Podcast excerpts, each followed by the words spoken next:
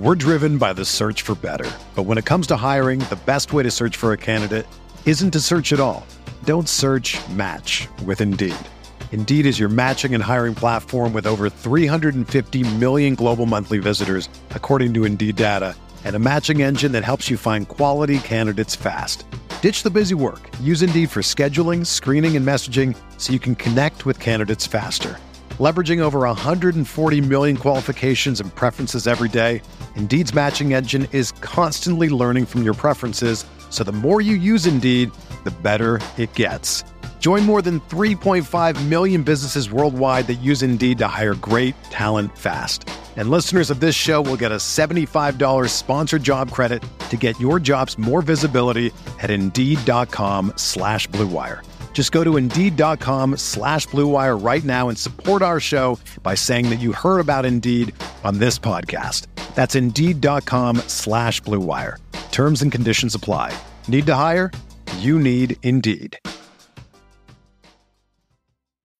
When you need mealtime inspiration, it's worth shopping Kroger, where you'll find over 30,000 mouthwatering choices that excite your inner foodie. And no matter what tasty choice you make, you'll enjoy our everyday low prices, plus extra ways to save, like digital coupons worth over $600 each week. You can also save up to $1 off per gallon at the pump with fuel points. More savings and more inspiring flavors make shopping Kroger worth it every time. Kroger, fresh for everyone. Fuel restrictions apply water section.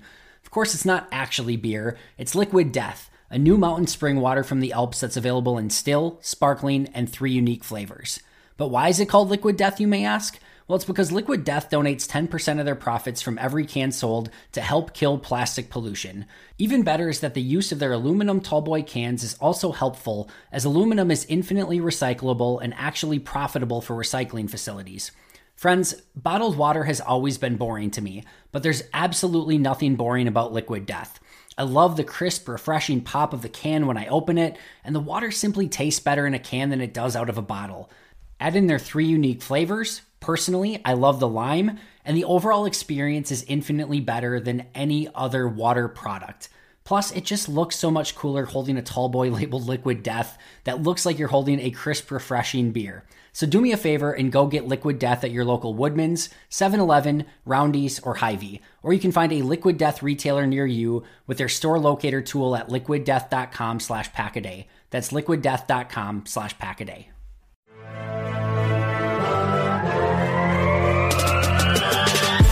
Twenty minutes a day, 365 days a year. This is the Pack a Day Podcast.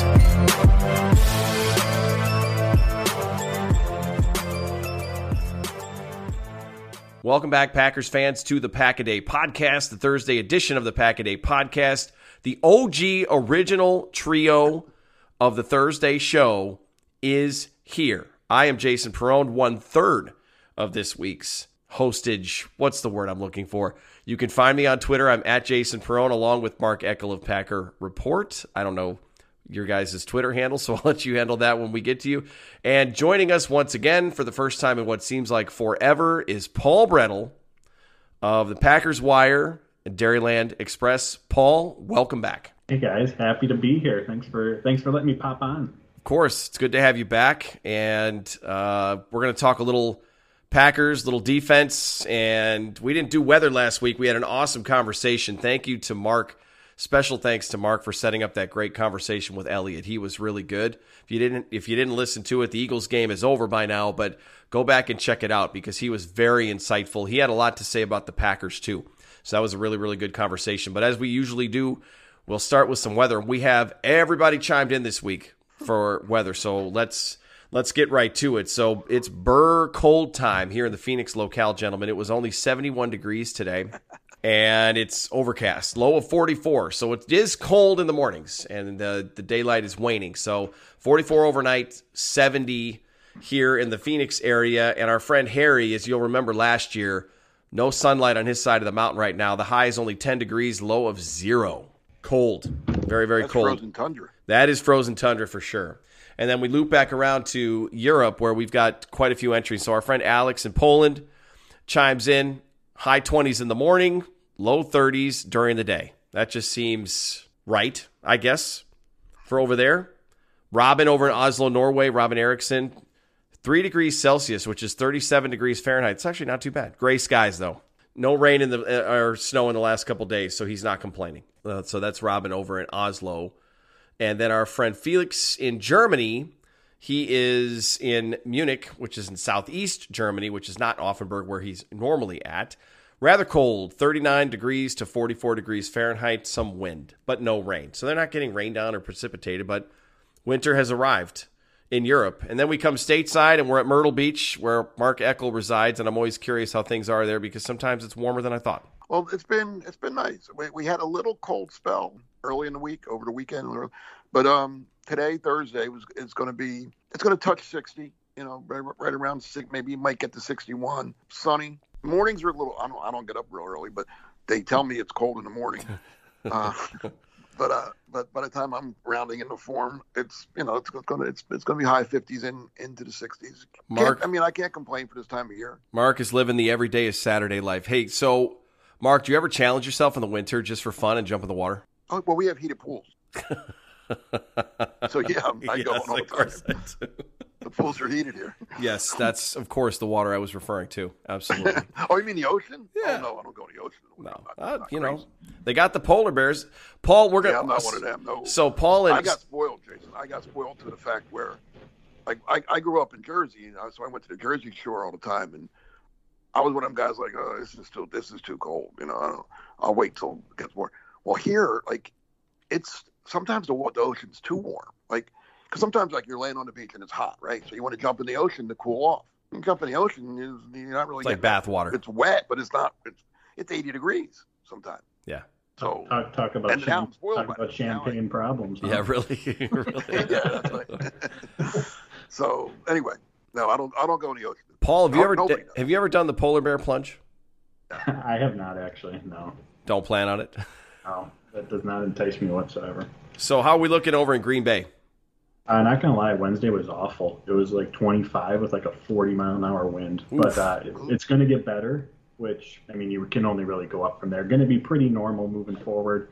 Uh, high 20s, low 30s. Okay. So Isaac Hanks, our meteorologist friend in Hampshire, uh, said that he had a after a warm day in the 50s, a cold front slammed through with 40 mile an hour. Yeah, 40 mile an hour winds there as well, and it knocked the temperatures down into the 20s.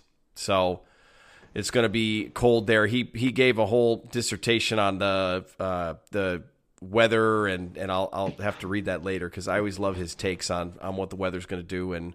If it's, if it's going to be, it sounds like it's going to be a colder winter around the United States uh, overall this this season or this year because it's a La Nina year for whatever that word, whatever that means. Yeah, he told us that. So La Nina means the weather patterns are off and they're they're just they're not what we're used to, and I feel like that's what's happening with the Green Bay Packers. So what a transition there, So what's right? the weather going to be Sunday night or Sunday afternoon? Sunday afternoon. Uh, well, this yeah, this is in the greater, so it looks like uh, it's a high of 40 degrees, partly sunny, no precipitation, low of 20. Yeah, nothing wrong with Beautiful. Yeah, it's not bad.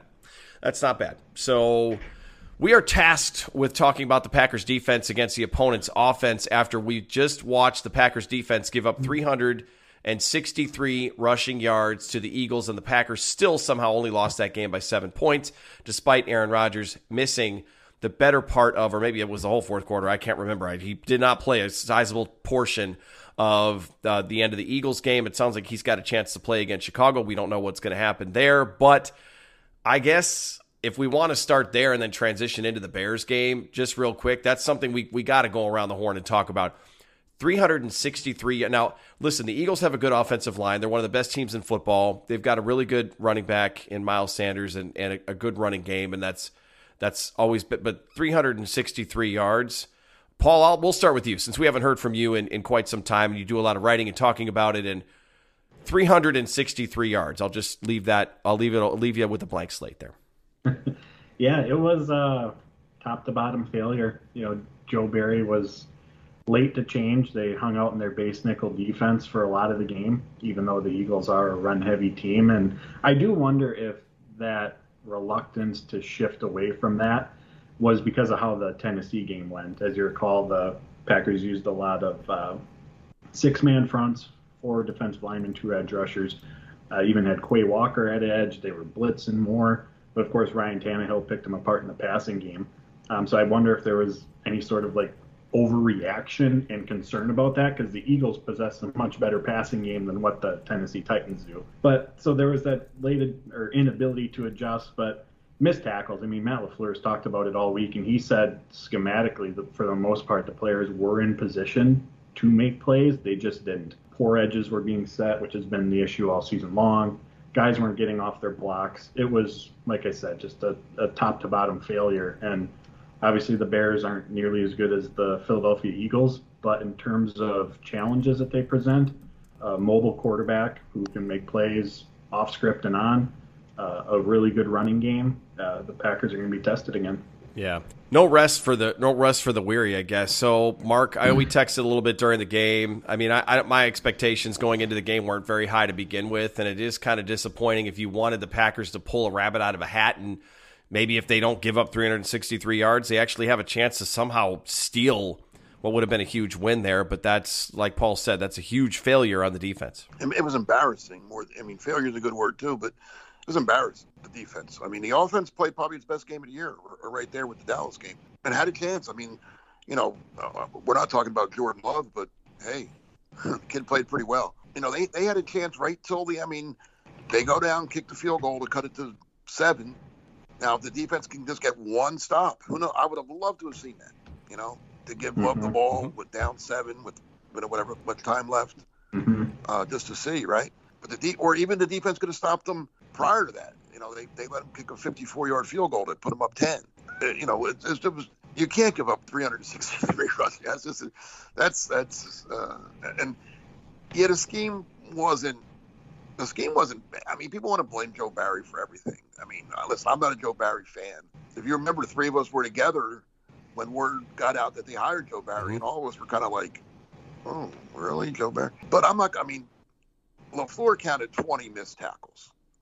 That's that's an insane amount of missed tackles, 20. Mm-hmm. And if you watch, you know, you know, I, I mean, yes, I don't want to watch it again, but I, if you'd watch it again, you see. I mean, the Jalen Hurts. I mean, the guys were there he just made them miss. Mm-hmm. And and and they, I mean, on on a couple of his long runs, three or four guys.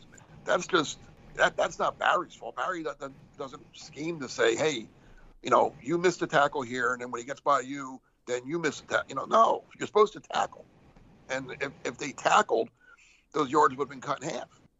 So it was just embarrassing. It was the defensive line got blown away by the Eagles. Now it is it is a good offensive line, mm-hmm. it really is. But come on, it's, it's you're supposed to be a good defensive line too, and and they weren't. Uh, now, you know, looking forward to the Bears, Jason, you, you made a good point with the Tennessee thing, or Paul, that they, you know, Tennessee they went out to say let's stop the run, and mm-hmm. they basically they did a good job against a, a great running back in, in in Henry, but yeah, they left themselves vulnerable, and Ryan they made Ryan Tannehill look like Joe Montana. Um, the Bears passing game isn't good. I mean, let's be honest. Fields is not a good. Has not been a good. He runs like Fields might run for 200 yards, but but he might only throw for 54. I mean, um, the Bears receivers aren't scary. But this is what I said about Tennessee, and then look what they did, right? So they they can't get gas. I mean, if Justin Fields is going to beat you throwing the ball, then let him beat you throwing the ball don't let them beat you by running like crazy like the Eagles did. Yeah, and it's and it, the the whole point there, and we we talked about it too, was you had to stop Derrick Henry because if you don't, then everyone's going to ask Joe Barry, why did you not do the one thing right. that you obviously had to do, right? So if Justin Fields is going to beat the Packers throwing the ball well, then that means that he maybe had a career day throwing the ball to these receivers, which is okay. I guess you tip your cap at some point. And let's not forget, Cole Kmet's a tight end, and he's been having a good season as it is. And the Packers still haven't figured out how to cover a tight end, and it's 10, 12 years later. So I won't be surprised if, if something big happens there. But I guess that also brings me to the way the Packers are playing. Now, I know you said, you know, it's not the scheme. They did play a lot of off coverage. And so this leads me to ask the question of when you have a Jaire Alexander, Jaire's been been struggling uh, for the last couple weeks, not in his chirping, but in his play on the field. Is this this kind of makes me wonder what's going on there because is there an effort issue? is that really the scheme that Joe Barry wants to run? Because Jaire Alexander could certainly get up on the line and press, and you had a couple of third and long situations that I think could have been a lot more difficult on Philadelphia if you're not letting them run free for the first 10 yards. Paul, what was your take on that? Yeah, I mean, we've seen it all season long, and there's been times where he's made adjustments where we've seen, you know, like Alexander following the opponent's top receiver. Terry McLaurin is, is an example of that. But ultimately, they go back to, you know, he plays cover two and that's his defensive scheme, and that's what he leans on ultimately. And you have to have your thing that you go to. But just given how pretty much every defender on this team is playing below expectations, you, you obviously start to wonder is is the coaching staff matching the the player's skill set to the scheme, or are they just taking the scheme and saying, "Here, go do this"? And based on performance, it obviously seems like the latter. Yeah. It's Yeah. funny you say that, Paul. That's what, while while we were while Jason and I were talking before we started recording. That's exactly what what I said. That there isn't of the known commodities on this defense. Not they're they're all having the opposite of what a Mm-hmm. a career year would would be. I mean, Alexander, Clark, I mean, these are good players. Um, Mhm. They're not having good years, but they're good players. Kenny Clark is still a good player. Now, he, he hasn't played well in a while. Alexander, I thought played uh, as, uh, was bad last week. Um, you know, other guys fit in that fit in that mold. I mean, there's not one starter that's playing better than I thought he would. There's a couple backups. You Mm-hmm. know, Nixon, um, Rudy He's Ford. playing much Ford. better than I thought. He was just going to be a, a real good special teams player, but he's he's he's actually played okay on defense. Uh, same with Rudy Ford, but but you know Savage, Alexander, Douglas, Amos, Campbell. Well, Gary got got hurt. He Gary was playing okay. Gary was I thought was giving me what I thought I what I, what I expect. But that's it. Preston Smith, not not you know again he, he got thrust into a different role with Gary being out. So he you know he, he's not a number one guy. He's more of a two or three. But yeah, nobody on his defense. And again, I'm not. This is in no way defending Joe Barry and his schemes or his getting them. And a, a lot of that I think reflects on Barry and his staff, not just Barry but his staff. When good players, if one player isn't having a good year, you say, okay, he's just having a bad year. When your entire unit isn't having a good year, well, something. It's not. It, you know what I'm saying? It's Mm-hmm. it's above them. It's it's above the player level. Well, yeah. So, Mark, let me ask you a question real quick.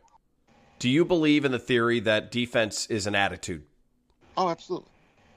And that's kind of where I'm wondering if if that's where Joe Barry's also coming up short is in instilling because you know we heard all the stories about how he was demonstrating tackling and it sounded like he he wanted to have an aggressive defense and they they had some good stretches last year. They played well against the Rams in the late season game all that and they got to the playoffs they won a bunch of games and then this year they've just they've just regressed. Paul what about you? The defense is an attitude.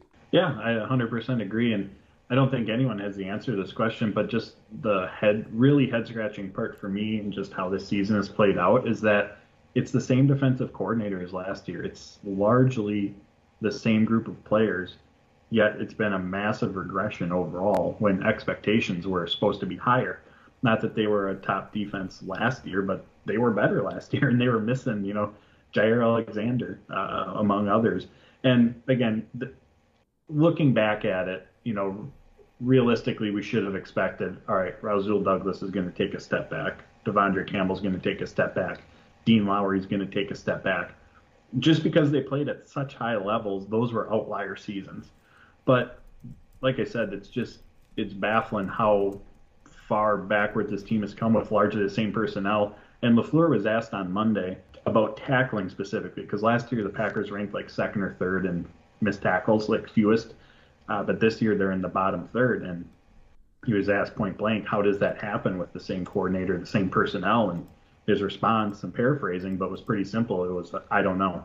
And I feel like that response and that question applies to a lot of aspects about this defense. How is this happening with the same guys? Yeah, and even with and, and I don't think I mean you lose a lot when Rashan Gary goes out. You lose a little bit when Eric Stokes goes out, but Stokes wasn't playing great this year, and I I'm not going to say that they've replaced him or that Keisean Nixon is an upgrade or however they've just chosen to mitigate him is is that. But I And just Campbell's been out too for a month. Uh, Campbell too. Now Campbell. So Campbell practiced in limited fashion on Wednesday. We only have the Wednesday practice report. There weren't any defensive players that except for Darnell Savage that did not uh, that didn't that didn't practice that are not already obviously on, on injured reserve. So Darnell Savage has a foot injury. He was he was hurt early in the game, although he was for all Second intents and of the game, purposes benched. You know, he didn't he wasn't he didn't start the game. So he he had a foot injury early in the game, didn't finish, he hasn't practiced. So we don't know if play this week. we don't know if he's going to play against the Bears or not. We talked a little bit about Savage. Savage is kind of one of the the highlight or spotlight players in this this point or this conversation that you were bringing up there, Paul, which is what are the answers and and what I guess you know to the to the question of what's of what's going on. And Mark and I were talking before the show, and we kind of likened it to what happened with Ha Ha Clinton Dix, who showed a lot of promise and actually made a Pro Bowl and played well early in his career, and then just the the bottom just completely completely fell out. And Mark, it sounds like at some point, I mean, we're going to need stuff to talk about and write about. We might you might dive a little deeper into that. Yeah, I mean, it's deja vu, right? I mean, Dix was better than Savage. I mean, Dix's best year was, like you said, a Pro Bowl year. I I believe he had seven interceptions or something. I don't know. He was he looked like a rising star. Mhm. And I don't I don't. Savage's 2020 was it wasn't as good as Dix whatever year that was for for Dix, but it was good.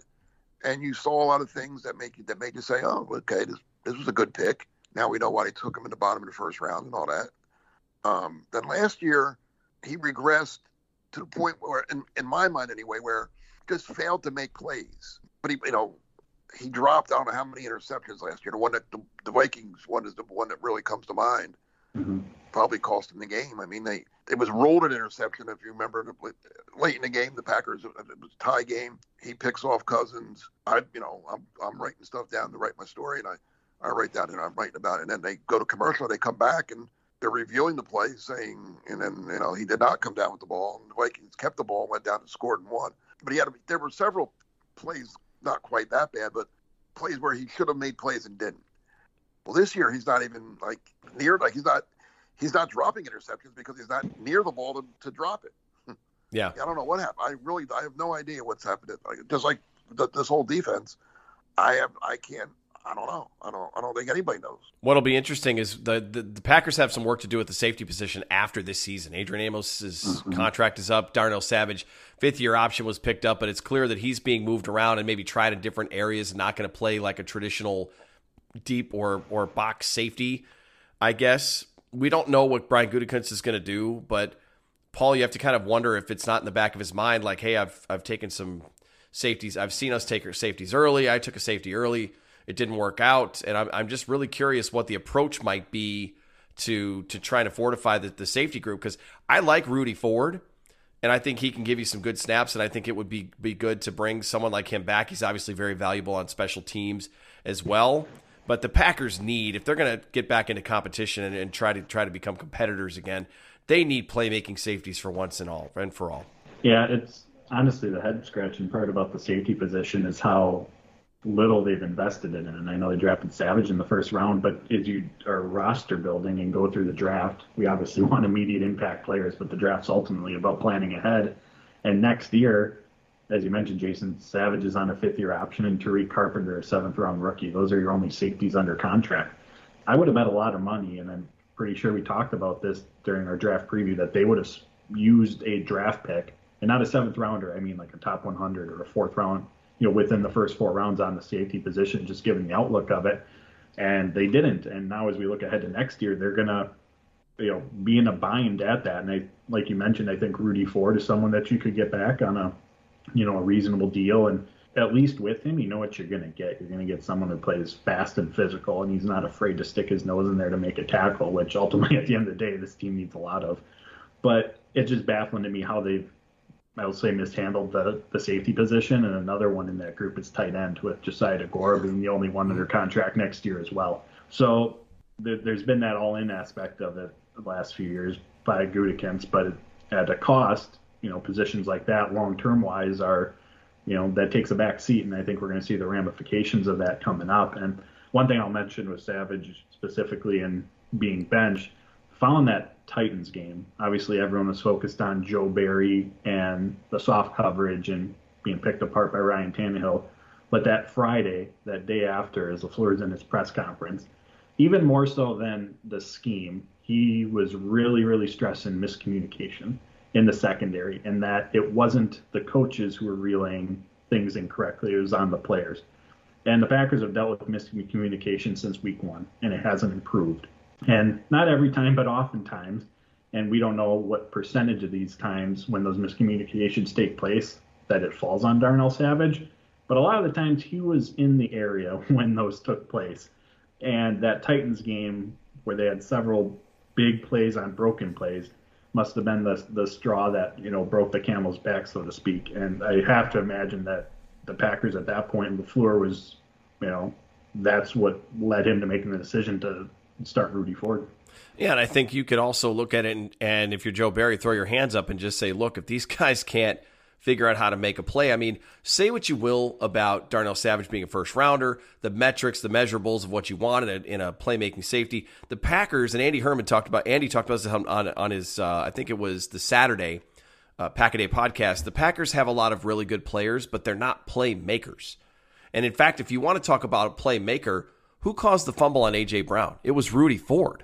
It's the guy who's supposed to be a backup, break glass in case of emergency, not playing safety guy who gets in there, but because of his mentality, again, getting back to that defense is an attitude, he makes a play and they almost get points off of it. Quay Walker had a second gear because uh, he looked like he was running with cement in his shoes. He houses that fumble, or, J- and, or Jaire blocks or right, yeah, it's true. Jaire, and again, there, there it is again, where it's like the. Well, they did get points. They, they yeah, they still got defense didn't, but the, the, the, but the, they scored on, on after that. Right. Mm-hmm. Yeah, they they did. Yeah, they they did. I'm just giving. I'm throwing shade at Quay Walker because I I just you know I I, I love that return. He was bobbing and weaving and he was. He looked like he, he wasn't. Listen, was when you're when you've already you know when you've already kind of chased a guy downfield and like you're in the middle of a play and you're you know it's like you're you're middle of the play gas and now you got to pick up the ball and you're like god i got to go 65 yards in the nfl against like the top athletes in the world like yeah you're gonna get tired like you know i'm obviously giving him a hard time he did a lot better than than i would have but as as far as the defense goes and i look ahead again looking at this bears game i don't i don't necessarily i'm not worried about the packers as far as winning the game because they're not listen for anybody out there that's still hoping and thinking, well, you can hope for it, it's fine. But if you're if you're thinking the Packers are, are going to tank or not try to win this game, you're completely wrong. They're absolutely wrong. I mean, Aaron Rodgers wants to play if he can. We don't know if he's going to. They're not going to try to lose. There's too too much pride on the line. But here we are in a game where they could get embarrassed again if, if they don't have a, a plan for Justin Fields because this again, this, these things just continue to befuddle the, the, the, Packers. Mobile quarterbacks, tight ends, it's the same thing over two different coaching staffs, two different GMs, different regimes, different players, totally different everything. It just, I, I if we if we look ahead here, and I guess this might be the time to, to talk about what we wanted to talk about a little bit about what the future might look like if if it's Joe Barry's not going to stay in Green Bay. And I still I'm not 100% sure if it's a scapegoaty thing or not, but the defense does not look good, and they definitely did not perform well last week. So, who, or any week. or you know they've struggled. Well, they've had a couple. They have, they have had their moments. They started out okay when they were winning games. The few games at the beginning of the season, they have not been good Tampa since. Bay, they, they played very well, and they have not they have not been good since. So if they're going to make a change, and we're looking to instill a different attitude, and obviously the players they got they have to invest in some players as well the low hanging fruit, and obviously the one name that, that Packers fans want to talk about, so we have to talk about, especially since Paul is here and he's a Badgers fan, is Jim Leonhard, Right? So if, if Joe Barry's not going to be here after this season, from a in Wisconsin follows the Badgers closer than either of the other two of us here, Paul.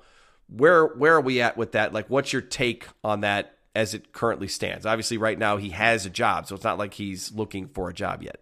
Let's be real. The way this season is going, it would not be super shocking to see any Packers fan cracking open a can of beer at 9 a.m. on any given morning. It's been a long year. But while it would be understandable, it's probably not actually a can of beer. It's probably an ice cold, refreshing can of liquid death, a new mountain spring water from the Alps. Why is this delicious water called liquid death, you ask? Well, because it will brutally murder your thirst, and their infinitely recyclable tallboy cans are helping to bring death to plastic bottles. They also donate 10% of the profits from every can sold to help kill plastic pollution. Friends, Liquid Death tastes incredible, and I can give you that endorsement based on my own experience. I'm not a huge sparkling water guy, but I'm telling you, the Lime Liquid Death is beyond for real and will have you rushing back out to the store for more. Add in the fact that it's a win for the environment and it looks funny when your kids are drinking tall boys while watching the game, and you basically have a perfect product. So go get your own Liquid Death at your local Woodman's, 7 Eleven, Roundy's, or Hy-Vee, or find a Liquid Death retailer near you with their store locator tool at liquiddeath.com slash packaday. That's liquiddeath.com slash packaday. We're driven by the search for better. But when it comes to hiring, the best way to search for a candidate isn't to search at all. Don't search match with Indeed. Indeed is your matching and hiring platform with over 350 million global monthly visitors, according to Indeed data, and a matching engine that helps you find quality candidates fast. Ditch the busy work. Use Indeed for scheduling, screening, and messaging so you can connect with candidates faster. Leveraging over 140 million qualifications and preferences every day, Indeed's matching engine is constantly learning from your preferences, so the more you use Indeed, the better it gets. Join more than 3.5 million businesses worldwide that use Indeed to hire great talent fast. And listeners of this show will get a $75 sponsored job credit to get your jobs more visibility at Indeed.com slash BlueWire. Just go to Indeed.com slash BlueWire right now and support our show by saying that you heard about Indeed on this podcast. That's Indeed.com slash BlueWire. Terms and conditions apply. Need to hire? You need Indeed. Yes, I, I would have to think that LaFleur would be interested because reportedly offered him the job before Joe Barry. So presumably, to a degree anyways, that, that same interest level is going to be there. And Jim Leonhard with Wisconsin, you know, in his time there, Jason, you're talking about bringing a mentality. And I think even if you don't watch the Badgers a ton, when you hear Badgers football, you think defense and yes. run game. Yes. Um, brings a, you know, even when he took over as head coach, talking about the offense, he wanted to bring back a physical nature to the Badgers offense. Uh, he's aggressive. He'll use stunt blitzes. They run a three-four, but he's he's not afraid again in running those stunts and blitzes to utilize man coverage either. Uh, and he utilizes movement as well between the linebackers and the defensive front to try to, uh, you know, make things make things more challenging for the offense and decipher what's taking what's taking place. So I, I can definitely see the the excitement around that. My my question, however, is if you're Jim Leonhard, and who knows what happens at Wisconsin if he stays at, as defensive coordinator, gets a head coaching job elsewhere. But in college football, a lot of those conversations are taking place now. And based on what LaFleur said, it doesn't sound like they're going to move on from Joe Barry, at least during the season here. So now the Packers aren't starting their search till mid-January, at least for Leonhard or any. Well, yes and no, Paul. Okay, I mean, starting it but... starting it behind the scenes. Yeah, I mean, publicly, La, LaFleur's can't come out and say, "Yeah, well, we're going to keep Barry around, but we're looking." He can't. He can't say that. So mm-hmm. publicly, yeah, Barry's going to be here, but they could call Leonhard anytime they want. I mean, them. I'd be shocked if, and not even Leonhard, his agent. Mm-hmm. Um, I, I'd be if if if the Packers do indeed have interest, and like you said, why wouldn't they? They he was their number one guy two years ago, and he he turned them down. So um, if there's interest, I'd be I'd be shocked if whether it's Gutekunst or whoever has not reached out to Leonhard's agent just to say, hey, is is it is your guy? Would he want to come here? Should we talk? What's going on? You know, just to see if there's even an interest level. No, he wants. You know, that's a. There, that's, there's been this happens all the time. I mean, it happens yeah. to players when when it, and that's illegal. Um, yeah. This is, uh, I mean, this is legal. They're not doing anything wrong by contacting a, a college coach. I mean, no, that's um, a that's a good perspective that I hadn't thought of. However, I'll yeah, add, I'll, I mean, I'll, I'll add, you know, the prospect of, you know, and I guess how much have the Packers made up their mind that they want Leonhard compared to anyone else, but the prospect of, hey, we're going to interview you in a month versus, hey, USC is offering you the defensive coordinator job, you want it? Um, and that's not, on him. Well, He's right. a Wisconsin guy, right? Yep. Born and From, raised. Born and raised. He don't want to move to Los Angeles then. Okay, well, you get my point as an example, or you know, maybe there's a head coaching job. And I'll also add this too: if you're Jim Leonhard and you can go be the defensive coordinator, he's been one of the Badgers have had consistently one of the top defenses in the country uh, under him. He could probably go to a lot of places or you know many places and be the defensive coordinator there. Many top programs, I should say, mm-hmm. like a USC, for example. So right. if you're Jim Leonhard, hey, do you want to come to USC? Who looks like they're gonna, you know, they're gonna be moving to the Big Ten, but looks like they're at least going to be a, you know, one of the top teams in the country for some time. Have that stability, or do you want to come to the Green Bay Packers, who have had three special teams coordinators in three years, two defensive coordinators in four years? You know, if you're just looking at it from a job stability standpoint um, you know, those those are questions I wonder, and this is a question that I posed in a recent article of mine about how uh, how enticing is the, the, coordinator position for you know some of the top candidates out there. And obviously, there's only 32 of these jobs in the world. The Packers are going to have a long list of people who would line up to to have that job. Um, so we know that part of it. But if you're a top candidate, if you have options elsewhere, you know how how enticing is this role compared to some of the other ones that are out there especially for a team. I'm just gonna add one more thing, Mark, because um, I know you had a good counterpoint to this. But this is a team that are they going to have? Are they going to be a true Super Bowl team moving forward? Because if Aaron Rodgers is back, those expectations might not be there, or those expectations to be a Super Bowl contender might still be there, even though talent-wise, roster-wise, they're not at that level anymore. The window might have closed. So it to a degree, if you're coming in as a defensive coordinator, which in Green Bay has routinely been the scapegoat, and I understand that you know, the past defensive coordinators and the issues that have been there, and the the the you know criticism that they've received has been deserved at times. But it almost feels like, to a degree, when you come to Green Bay as a defensive coordinator, the seat's already a little hot for you. Well, here, all right. Let me just say this. First, I, I don't know Leonhard at all. I don't. I, I, I remember him as a player with Baltimore. Um, as a coach, I mean, I like what you said about him. I, that's the kind of guy the Packers need. Um, and you know, it, it, a lot will depend on how much he wants to stay in Wisconsin. You know, and I mean, sure, he'll have other opportunities. USC is a, a good example. Um, and maybe other maybe other NFL teams will call him. I don't know. But if you know if he wants, the, is he married? Does he have kids? I don't know. Like his personal life. Yeah, he does. He might not want to move the family around. I don't. I mean, I don't, again, I don't know him. I don't know him at all, so I don't know. As far as the Packers being an enticing job, it's still the Green Bay Packers. I mean, do you want to be the Green Bay Packers coordinator or the Carolina Panthers? Right. Mm-hmm. I, I, don't think there's a coach in the world that would take the Panthers over over the Packers or do you want to go to Washington, that mess, or do you want, you know, I, I know they're playing good ball right now, but you don't even know who the owner is going to be next month. You know, there's a lot of, there's a lot of, yeah, the Packers are having a down year, you know, and it's their fifth losing season in 30 years, which is less than any other team in the league. So, you know, this one bad year can't overshadow the fact that they're the Green Bay Packers. They still have more championships than any team in the in the league. If they beat the Bears this week, they'll have more wins than any team ever they're going to, you know, there's a lot of good reasons to want to work for the Green Bay Packers over some of these other these other teams in the league. Not not everyone. There's other teams that, you know, that are pretty good too. But and and then the, the other thing is, if you're Jim Leonhard or any top defensive coordinator, you get to run your defense. I mean, you're going to if you mm-hmm. if Matt LaFleur is like Mike McCarthy and Mike Holmgren and Mike Sherman prior to him, they kind of let their defensive guy run their defense. They don't get they don't get in his way. You know, Holmgren didn't get in the way of Fritz Shurmur. You know, McCarthy didn't get in the way of Dom Capers. You know, if I don't, I don't know who, what other jobs are going to be open, but if I'm a defensive coordinator, I don't want to work for, or I'd rather not work for a defensive-minded head coach. I don't want to be, you know, Sean McDermott's defensive coordinator in Buffalo, even though they're a good team, because basically I'm just running Sean McDermott's defense. I'm I'm the coordinator, but it's his defense. Just like I, I wouldn't want to be Matt LaFleur's offensive coordinator. I'd rather be his defense coordinator. Um, I'd, I'd, always want to be the opposite of what my head of what the, my, my head coach is. So again, I don't know. We'll see. I think we all agree, Barry, that they are going to get rid of Barry after the season, right?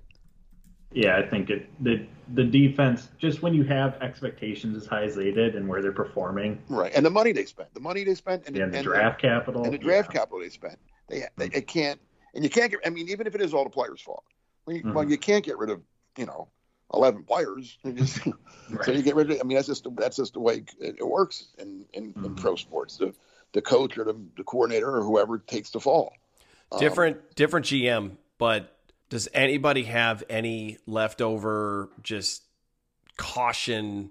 You know, cautious optimism after watching previous regimes let Dom Capers. I don't know if Mike Pettine stayed too long, but I would have kept Pettine.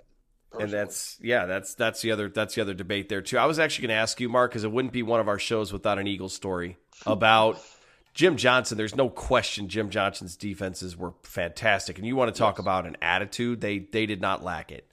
So then, when you covered some of the other defensive coordinators and the differences between them, you know, well, is, I'll give you the, I mean, yeah, how, the all-time Eagles story. But how much? But you know, does that does that add any any credence to what I'm saying there? Because I guess the point is, is I, you know, Jim Leonhard is great, or anybody, insert name is is a great idea or great theory, but are they going to instill a, a, different attitude? Is my question. Well, that's that's part of their that's part of their their job is not it's not just scheming; it's that attitude, like you said. Um, I think we've seen it now. It hasn't been it's been about special teams. Let's just look at the Packers special teams, for instance. They finally got it right. This guy's pretty good coach. Now, again, the special teams aren't top five in the league, but they're not 32nd anymore either. And he still makes mistakes, but it's only his first year. Give him, you know, and I, I've told the story a million times about Harbaugh with the Eagles special teams, and and you, and you saw that coming. He they were the worst in the league. He came in that first year, they were like in the teens. I forget forget exactly where, maybe 16, 17. And then the next year, and then the next whatever ten years, they were top five every every year. You brought up Jim Jim Johnson.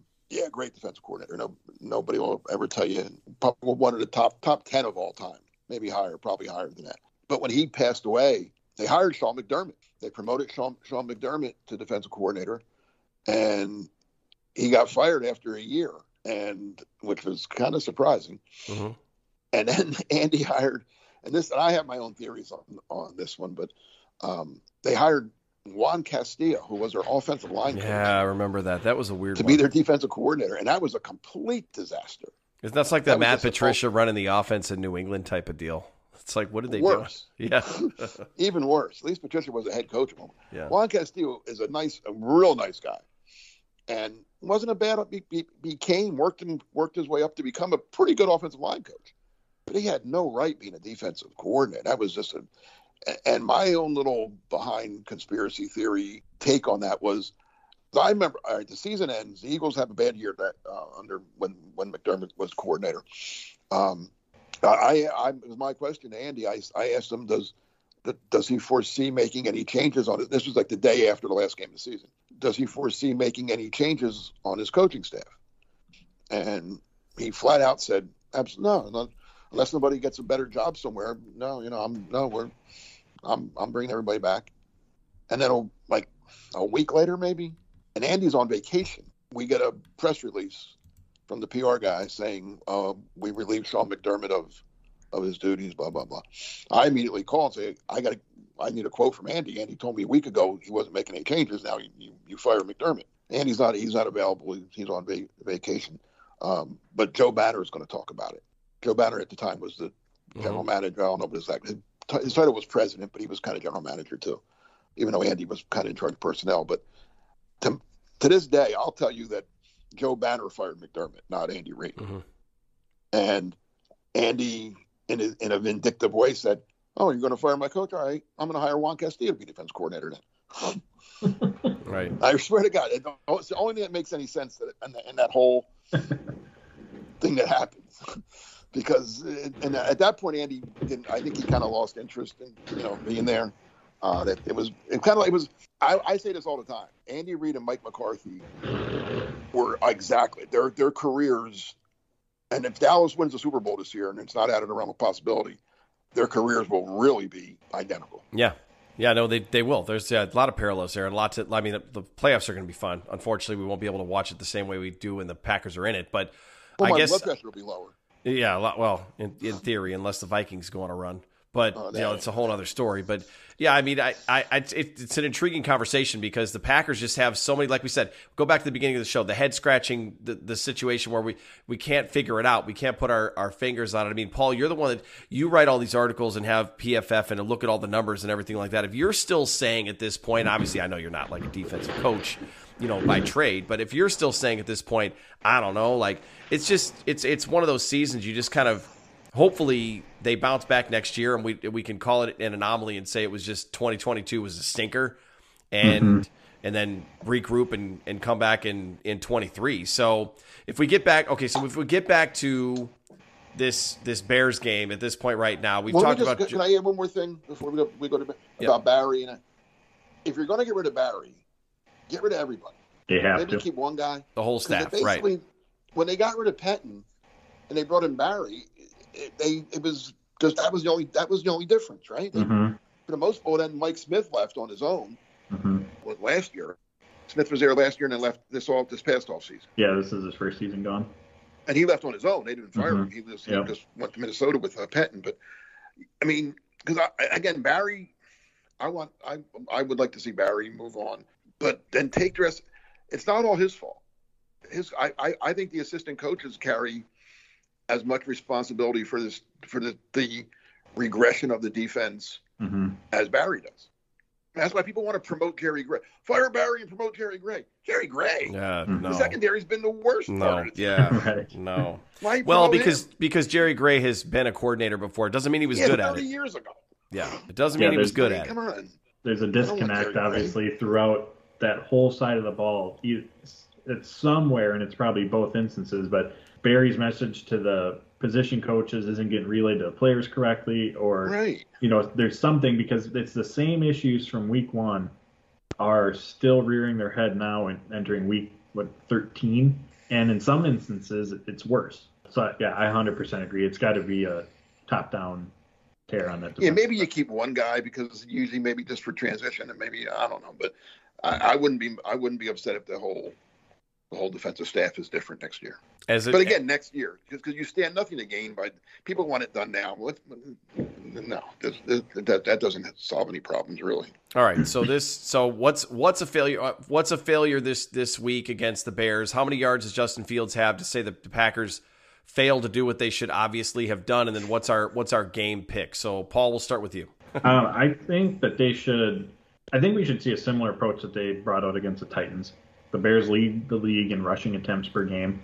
Uh, Matt LaFleur said on Wednesday that just, although Justin Fields missed this past week's game, they're basically game planning for him to be out there. So do whatever you can. Those six-man fronts, the blitzes to, you know, shake up the, you know, to clog some of the running lanes.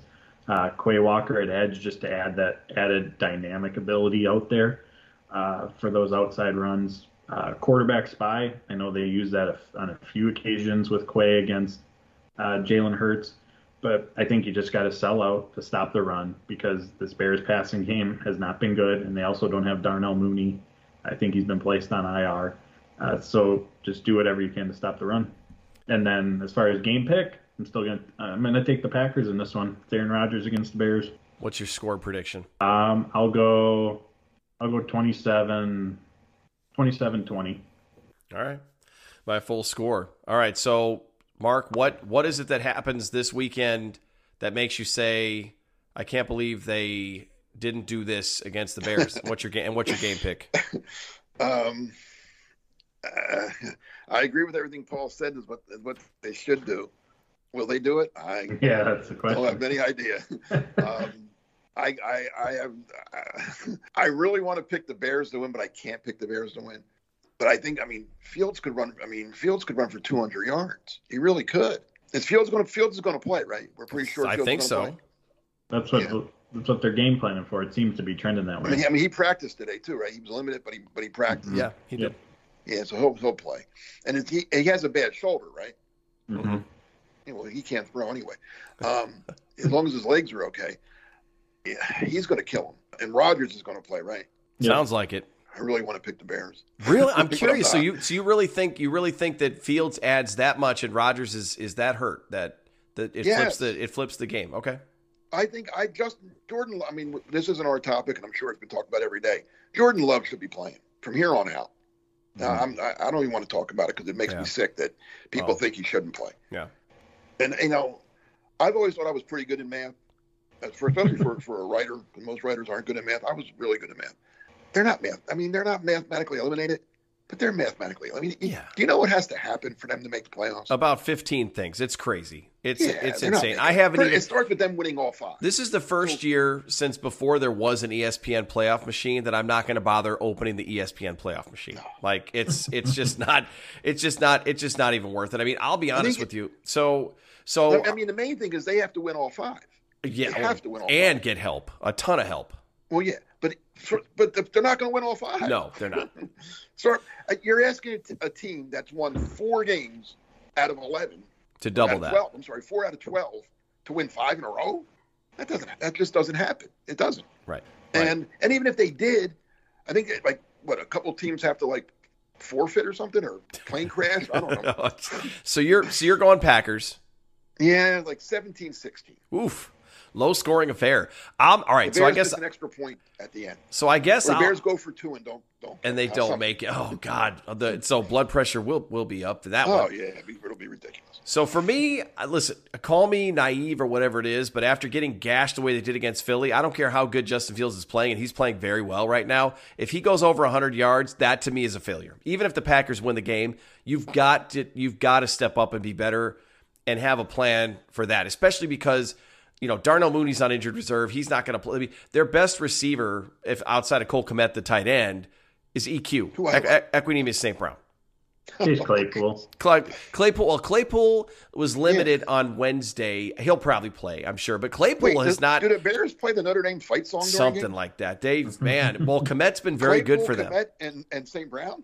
Kmet has been Kmet has been very good for them. He's he's broken out. He has turned Oh, out to be what the Bears wanted him to be when they drafted him, and, and he would have been a really per, he would have been a really good Packers tight end. But you know, right. I digress. I wanted It's- him that year. So I, He but went I, above them in the second round, right? So I you did. You actually I remember that. You did. I remember that you did. So I I'm I'm going Packers too. It's a clean sweep. The Packers win this game. And I don't know. I'm thinking more like 24-17. Okay. You're But So- something, same something touchdown. potentially exciting though. The offense is kind of, sort of, you know, gaining a little momentum. They got two of their last three games with 30 plus, and this uh, this Bears defense isn't very good. So maybe something Well, the Bears are exciting. giving up. I shouldn't say giving up, but they traded two of their best defensive, pl- three of their best defensive players, right? Mhm. They traded their best, their best player to Baltimore. Eddie, Eddie Yeah, Roquan. Jackson's. I think Eddie Jackson is. And Yeah, it doesn't sound like Eddie's going to play. Yeah, that's what I thought. He's he's got I a mean, yeah, he's I'm hurt. just saying, if you're looking for some optimism, folks, some excitement, the offense is gaining a little momentum. Christian Watson's emerging. Uh, but, you know, they're going against a not very good defense. You know, might might be an exciting game in that regard. No, for sure. Well, clean sweep. So, all right, clean sweep for us. Mark's Uh, not buying it. Packers. I oh, mean, I'd like to see it. I just I, I, this team. Like every time I think they're like, yeah, Dallas. I was like, oh yeah, that was what I. And then they go out and you know they they didn't pick up any momentum off that Dallas win like everybody thought they might. No, they definitely didn't. It got and it only took three days for that to go away. So uh, before we before we sign off, Paul, obviously it's been great to have you here, and since and since the last time you were with us, you have joined Packers Wire. So just tell all of our listeners what it is that you're doing over there, and then what's coming up there and over at Dairyland Express. Yep. So doing the same thing there than been doing, knocking out articles. So I actually wrote about a few topics we discussed today at Packers Wire. Uh, game planning for Justin Fields being tested against the run defense. Uh, also mentioned that you know Rudy Ford's playing his way into a contract in 2023 because of his play, but as we mentioned, the outlook of the safety position. Um, and then over at Dairyland Express mentioned that article about the Packers uh, defensive coordinator position. And on Wednesday, I feel like there's this feeling out there that the Packers are at that crossroads Aaron Rodgers or Jordan Love. And we're finally at the decision point. But in reality, these two could still be on the team together next year because while they have to decide on Love's fifth year option, that's for 2024. Next year, he's still playing on his rookie deal for like a $3.5 million cap hit. So they aren't quite at that point. It doesn't mean something might not play out differently, but if those, but they don't actually have to decide one or the other yet. Right. No, absolutely. And then Mark over at Packer Report. Yeah, well, up now is the the synopsis of the game, than the instant analysis, which isn't instant anymore, but you can still read about it. And then coming later today, or depending what time you're listening to us, it might already be up. I do a, a story on four players, and I'm not going to tell you who they are because I want you to have to read it. Four players besides Jordan Love who should be seeing a lot more of the field the rest of the season. You, you can guess later. All right. Very good. Well, quick Two slants on will be offense, two on defense. two on all, two on, I'll keep give it that. And then Quick Slants podcast will be out after the uh, Monday up on Monday morning with the reaction to the Bears game and what they did well and what they didn't do so well. So thanks everybody again for riding along with us. Paul, thanks for coming on. It was good to have you back. Everybody who sent in weather, we'll be back again next Thursday to do what it is that we always do. In the meantime, everybody hope winter is. It's a bye week next week, right? Uh, that's true. It is. Uh, or yeah, it is. Yeah, it's a bye week, so we'll have. I guess we can open up the uh, open up the mailbag. So I don't know, Paul, if you're the Packers defense might stop the bye. That's true. Meaning they have to play a game because they couldn't they couldn't get the bye. that that would that would only be too fitting. Only be too fitting, but but we'll see what it ends up being that we talk about next week. But in the meantime, hope everyone is winter's treating everyone well. Stay warm wherever you're at, and as always, go pack go.